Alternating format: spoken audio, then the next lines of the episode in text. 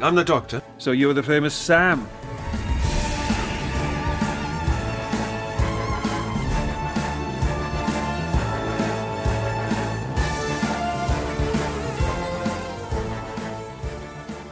You're listening to Pieces of Eight, the podcast of your dreams. Well, hopefully it is, if you're an Eighth Doctor fan.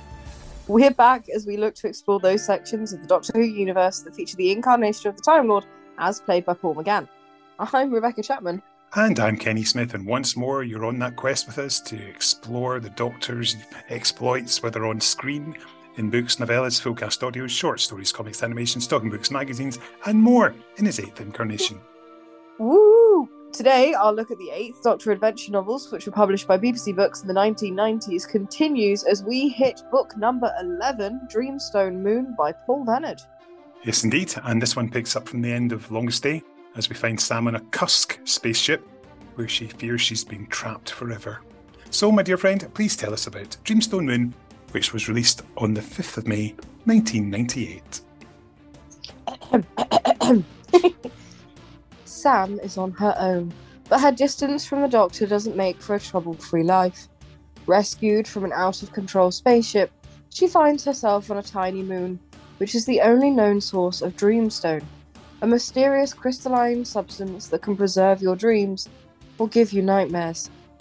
Pitched into the middle of a conflict between the mining company extracting Dreamstone and ecological protesters, Sam thinks it's easy to decide who the good guys are, until people start dying, and the killers seem to be the same species as some of her new friends. Meanwhile, the Doctor has tracked Sam down, but before he can reach her, he's co-opted by the Dreamstone Mining Company and their sinister military advisors. Suddenly, it's war, and the Doctor is forced to fight against what he believes in. He alone suspects that Dreamstone isn't what it appears to be, but nobody's listening, and nobody could dream who the real enemy is. Ooh, that's lovely. I like that. It's such a good book, Dreamstone Moon. Very underrated, I think, particularly as we've got... In fact, no, I'm not going to tell you. Well, let's hear from Steve Cole, who'll fill us in about what was going on. And Steve, of course, was the range editor of BBC Books, and he's our new best friend. He is indeed. We love Steve. Hi, Steve. Hi, I'm Steve Cole. I was range editor for BBC Books' Doctor Who list back in the late 90s.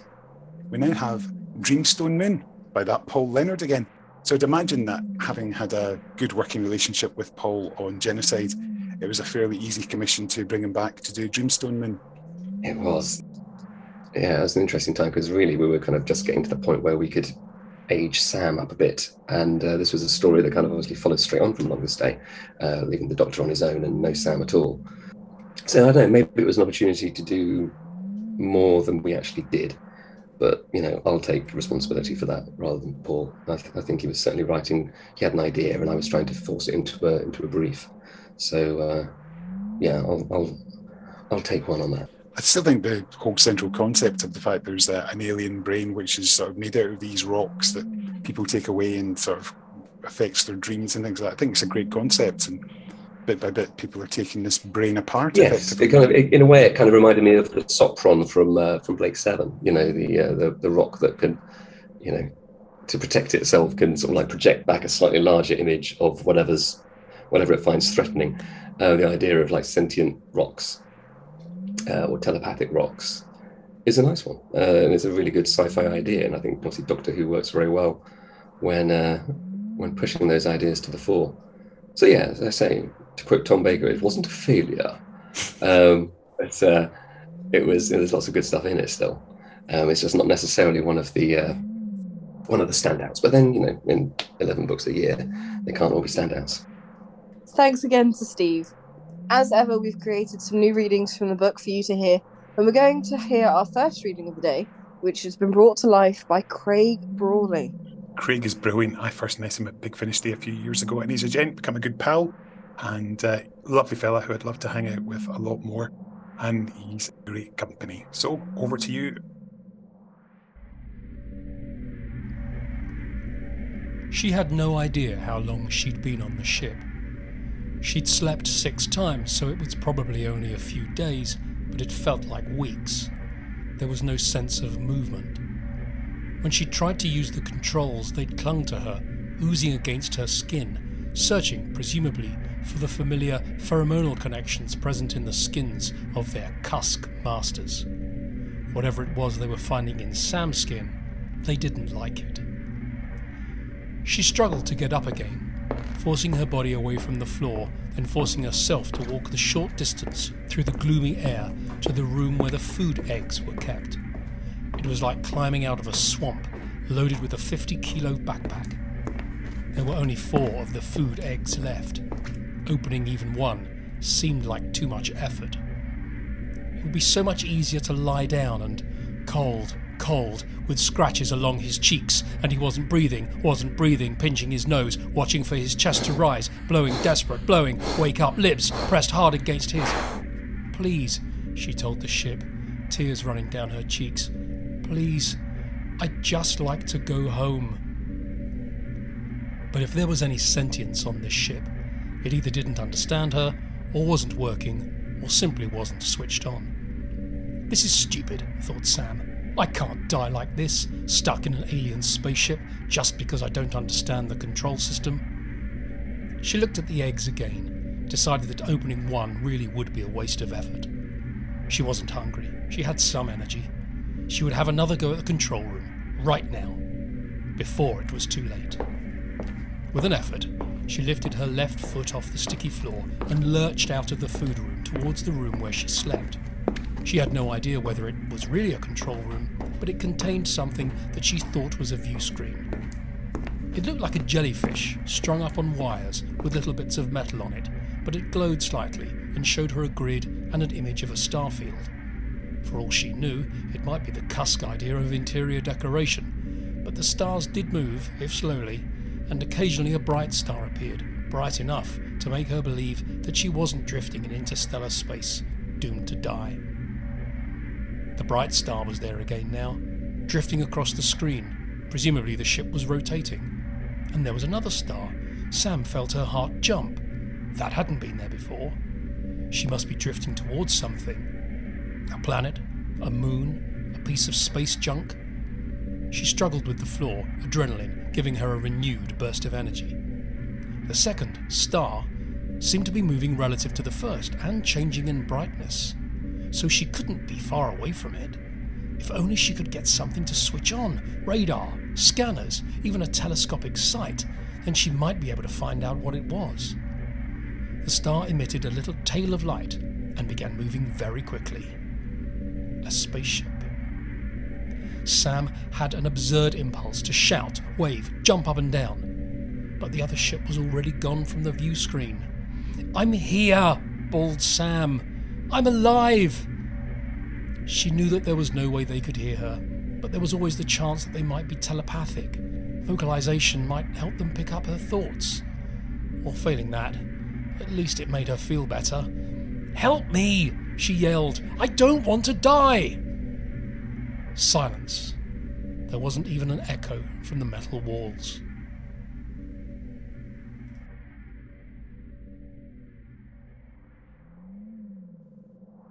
What a voice. We need to get him to do more of these if we do more BBC Books in the future.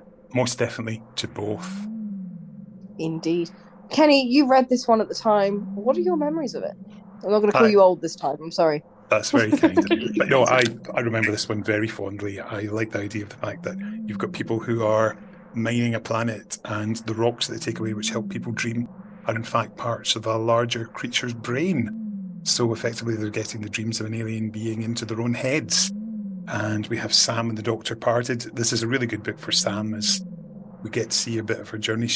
A lot of people found her really irritating and annoying, but in this one I didn't at all. I think she's really well written. In fact, to be honest, in a lot of the books where she's well written, she's great, she's really interesting, and in this one it sort of taps into that fact that she was quite right on and into her social conscience stuff. But here she's got a bit of a dilemma, so yeah, really enjoyed it, and it's definitely worth tracking down if you can find it. I will do my best.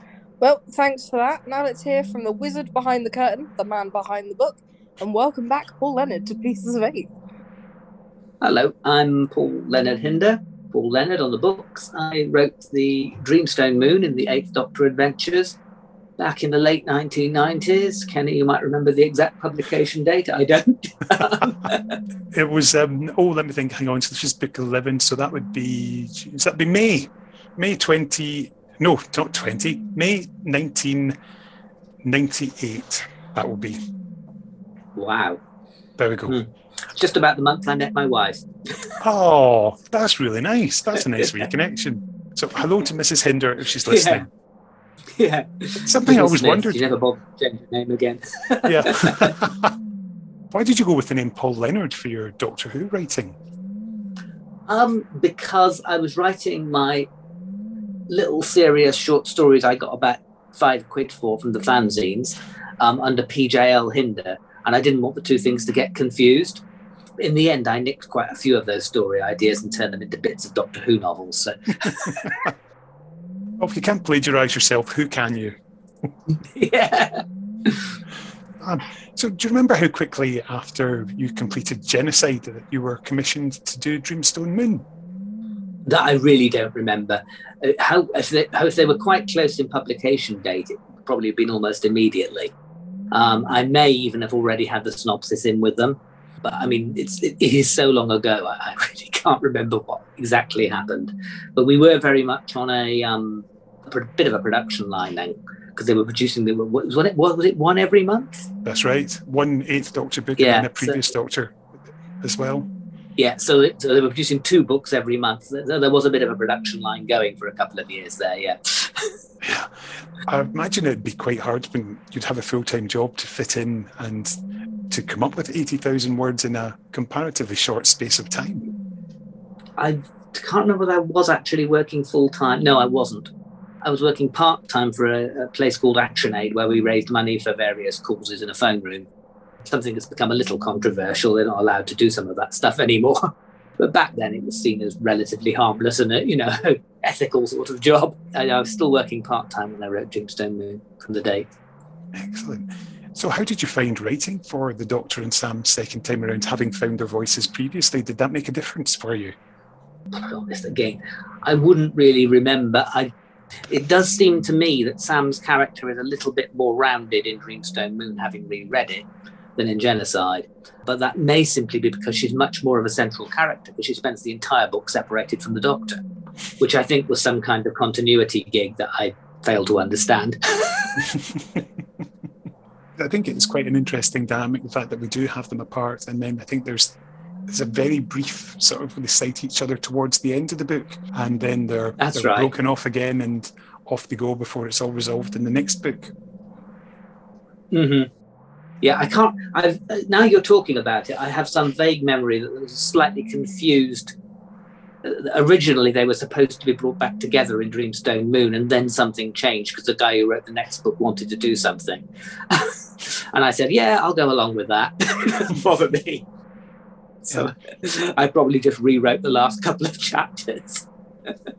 That's an easy way out of it. There you go. I mean, had you been reading the ongoing series as they came out, just to keep up to date with what the other writers were doing? There's clearly some continuity in the opening chapter with the pizza spaceship, which is stuck inside. I did again. Always when I see something like that, I wonder if Jim Mortimore wrote it for me, because it doesn't seem like my writing. But he assures me he wasn't helping me that much at that stage in my career. So probably I did write it, but it did seem very unfamiliar to me, that opening chapter. It seemed largely controlled by the continuity. Yeah. But yeah, I can't remember. I must have read the previous book, but probably the following book or the draft of it before I finished Dreamstone Moon. But yeah. So what was your starting point for this one? Because it's quite a really good concept, the fact that the stones are all part of something else, and here it is being mined and breaking it up. I think the original concept was that this moon was going to be this like intelligent or proto-intelligent, almost like a child. And some of the scenes where there's all the action going on and things are being blown up is originally, I think it was meant to be the mummy being coming to rescue the child. But eventually I decided that was A, too cliched, and B, didn't really work since the planet was probably the mummy being anyway. And I came up with a more interesting concept that it was in fact being imprinted on the stones by this passive aggressive guy who's the central character apart from Sam, Anton. I think it's quite a fascinating concept, and the whole notion of the dreaming, particularly. I think that's obviously we all sleep, we all dream, and I think to have that, sort of the influence, having your dreams controlled as part of something else, I think that's a fascinating idea. Do you remember what inspired that? I don't know. I mean, it may have been one of those ideas I nicked from one of my short stories, because there are a number that were finished, but there were also a number that were unfinished, in the sense that I wrote some of it and it sort of didn't work, but some of the concepts may have then got nicked. It is also possible I simply nicked it from somebody else's story, but I don't think it bears much resemblance to the similar sounding Philip K. Dick, We Can Remember It For You Wholesale. But it's entirely possible I did nick it from something like that. I mean, I like the fact that we've got, it's something, again, we can relate to, the fact there's a mining company and there's ecological protesters, and that's something, of course, that's really come to more prominence in recent years, the fact that people are sort of being far more proactive about the environment and things like that. So in many ways, you're ahead of your time there, Paul. There was quite a lot of ecological process in the 80s and 90s, people tying themselves to trees, all kinds of stuff. And also anti-war protests, Greenham Common. There's always been protests. There wasn't anything new. I think what's interesting, I was reading it, but my default cynicism does cut in. The protesters aren't perfect either. They don't really know what they're doing. They're doing their best. They're all in a bit of a muddle, and they're sort of there, but then they're not really sure what they're actually trying to achieve. And I think that's very, very common with these sorts of protests. They're doing fundamentally the right thing, but if you get close to it, it's all muddly and human and political like anything else. Yeah. Now, we mentioned when we spoke previously about how much you enjoyed creating alien cultures and alien worlds and creatures. So this is another example of you coming up with something that's not quite as we would expect in everyday life. Mm. What was your influences in this? Yeah, I tend to go for rather far-out ideas. Yeah, possibly because and this is only something I found out in the last few years, long after writing the book, but I'm actually autistic, and I think that my relations with other people are somewhat something I've learned to do as an adult. I didn't do it as a child. So unlike a chatty person like yourself, I don't have those natural social instincts. So if I'm trying to write a book that's purely about human relations, it's going to end up being a little stilted because I'll run out of masking frameworks after a while. So I tend to throw in something that's so completely alien that it grabs everyone's attention. In this case, I think, a possibly sentient, at least certainly living, crystalline moon,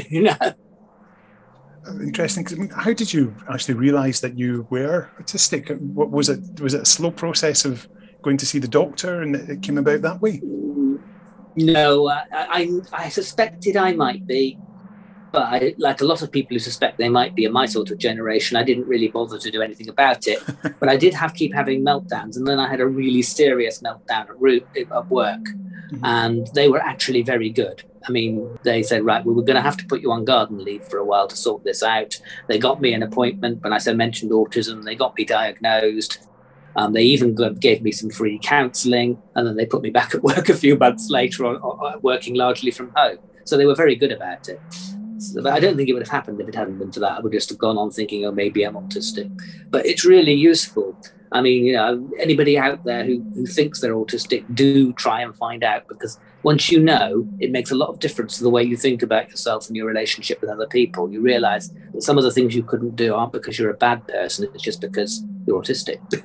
Yeah, that's fascinating, because I've got friends who've got children who are autistic, and and just the fact that it manifests in different ways in so many people, and it's bizarre, because I found that from when we've been chatting by email and just now, I would never know, which is, it's incredible just how it manifests in different ways.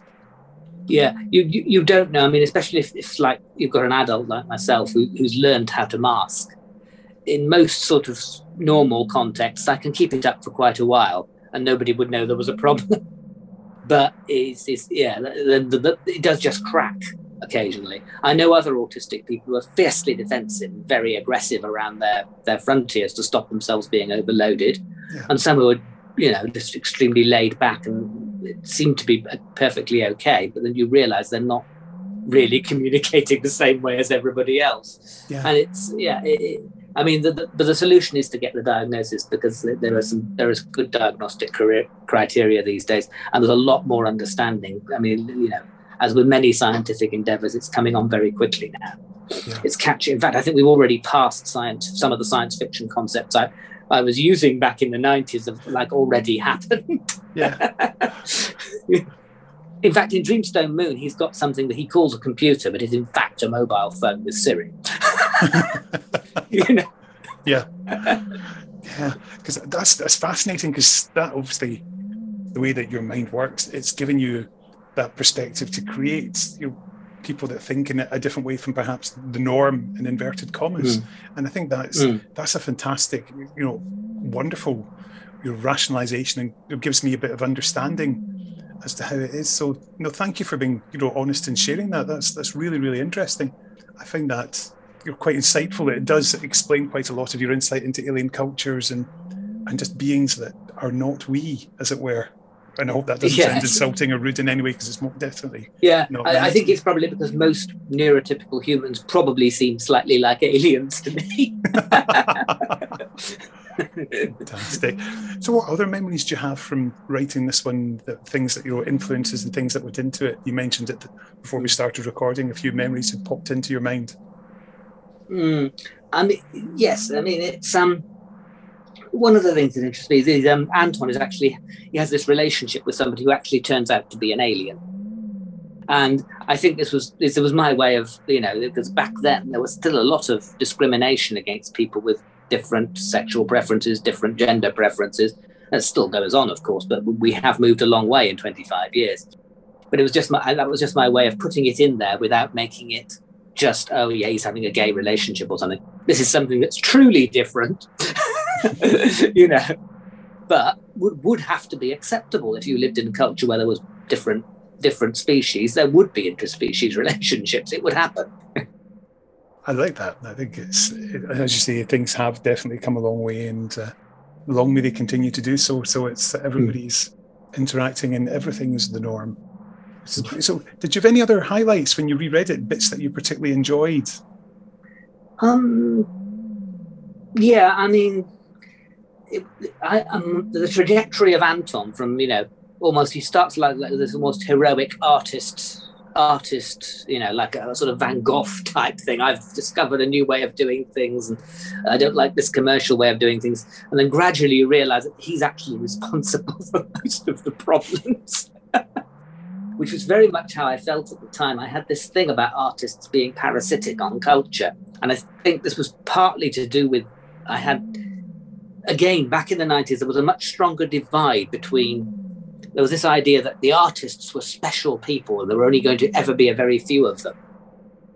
Of course, this is nonsense. You know, this is based on the 18th century when there weren't that many people who were educated enough to be artists. So, of course, there are only a small number of them. Once you get into the early 21st century, you've got TikTok and YouTube and all that. Everybody has an opportunity to be an artist. You might not make any money from it, but you can do it. And some of it's very good. And suddenly you realise that this actually really enriches culture. There's nothing wrong with art. What's probably wrong is expecting to be paid for it. It's a means of self-expression and healing and sharing. Not really a means of making money, except in exceptional circumstances. I think it's a great book. I remember first time I read it, I loved it. And I remember I was in hospital. I had a brain tumour removed in the late 2000, and I reread, I think it was like the first 12 or 13 Eighth Doctor books, and this one absolutely sang to me. And it was, you know, just really nice to be able to say once again, thank you for a great read when I really needed something to take my mind off some horrible things going on in the real world to myself. Yeah. Oh, well, see, yes. That's not a nice thing to have happen in your 20s, I suppose it would have been, yes. Yeah, it was, yeah. Yeah. 25, 26. But it's still amazing just how you can get that, you know, just a book can give you that support and get you through tough times, or several books in this case, and just take you to somewhere far away. That's it. And, I always found that reading science fiction, I read more science fiction than anything else, because it just takes you that much further away. It gives you more to think about than conventional fiction. And again, that might be some reflection on the autism that conventional fiction generally deals just with human relationships most of the time. And some of it I just didn't get. Whereas with SF, there's lots of stuff I could get, even if I couldn't get the other stuff. Yeah, no, it's fab. It's a really good read. And again, it's one that I would recommend that if anybody hasn't got a copy of it, pop onto eBay and other places and get yourself a copy. It's, if you were to self-critique it, Paul, how would you sum it up now? I think I should have been slightly less obsessed with Anton being the baddie. Yeah, but yeah, I'm pretty sure I changed that ending. Originally, it wasn't like that. And I rewrote the sort of last chunk of the book, or rewrote it from the synopsis stage to do that. Originally, it was something a bit more conventional, like Mummy Planet comes to rescue them or something like that. Actually, I'm glad I did, because it works quite. I think it works quite well as a sort of cautionary tale as it runs, because you see a lot of it from Anton's point of view, and you don't realise that he's the one actually causing this problem by his brave processes of thought. Yeah, but no, it's a great read. And Paul, I just want to say thank you once again for coming on and having a chat, and hopefully we'll get to chat very soon about Revolution Man. Oblige, yeah, okay, I better reread that one then. It's all right, okay. Time's on your side. We've got months before we even get there. Right, okay, mate. Right, nice talking to you, Kenny. Thank you. And you. Thanks again to Paul. He's written several other Eighth Doctor books, so hopefully we'll chat to him about those before too long. We are nearly out of time for today's episode, but before we go, why don't we have a second extract from the book, again read by Craig Brawley? Yes, please. Yes, please. Sam began to feel cold. The man was out of his head, but it was beginning to look as if this was shock, not drugs or insanity. What had he seen? Not the attack on her party, that was for sure. It didn't seem unreasonable that there was more than one Ixalex around, and that they should all be unnerved by the quake. But were they all attacking people suddenly? And if so, why? Before she could ask the man any more, there was a shout, then the booming of an amplified voice. I will count to three, then fire a warning shot! She saw someone running along the gallery, his footsteps booming on the bare metal. Someone who looked like... who was... No, it couldn't be. But it was... the Doctor. The Doctor. Sam felt a wild surge of joy, and at the same time her face flushed deep red. This was going to be very embarrassing, and there wasn't time to explain. Perhaps that was just as well. And how could she be thinking about such things? He was alive! He was running madly down a flight of spiral steps, yelling at the top of his voice, Sam! Sam! There was an explosion of light and a yell from the Doctor. Sam saw smoke rising. She couldn't see the Doctor anymore. He was hurt. She dived through the crowd, yelling, Don't kill him! Don't kill him! Don't! Don't! Don't! She caught a glimpse of the Doctor being lifted up, being carried over the shoulder of one of the soldiers. Then her view was blocked by a wall of backs. No! He's not dead, she bawled. I have to help him! She pushed her way through the crowd, pummeling on people's backs, kicking their legs. She caught a glimpse of the Doctor's hair. Surely it was his hair. A flash of light. Were the soldiers firing again? But surely they wouldn't just kill him? Was there someone else there? What was happening? Suddenly Sam became aware that people were screaming, moving, pushing her off her feet, that the crowd were flowing towards the exit in a flood tide. The man in front of her was struggling, with a spacesuit helmet pushing it over his head. Then she felt the air moving past her. Heard the scream of breaking metal.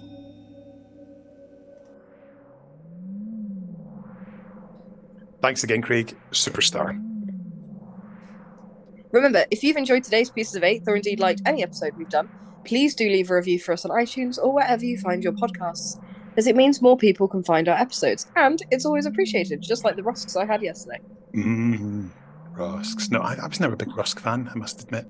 Was it yesterday that I had rusks, or was it the day before? No, it was 2 days ago. It just shows you merging, all these days are merging into one. But yes, we'll be back next time with another BBC book, this time as the Doctor and Sam are finally reunited, rather than just the brief encounter that they had when they saw each other in this book. And we'll be chatting about Seeing Eye with Jonathan Blum and Kate Orman. And in it, we learn that Sam has a relationship with another girl. Shock horror for 90s Doctor Who fans. I was honestly, at the time in the 90s, this was like, what? It was a real shock for fans who were just expecting companions to fancy the Doctor if they were female. And that was it. So yeah, real shockeroonie. I can imagine. Mm-hmm. So until next time, I've been Kenny Smith. And I was Rebecca Chapman. We'll see you tomorrow. Bye-bye. We will indeed. Bye.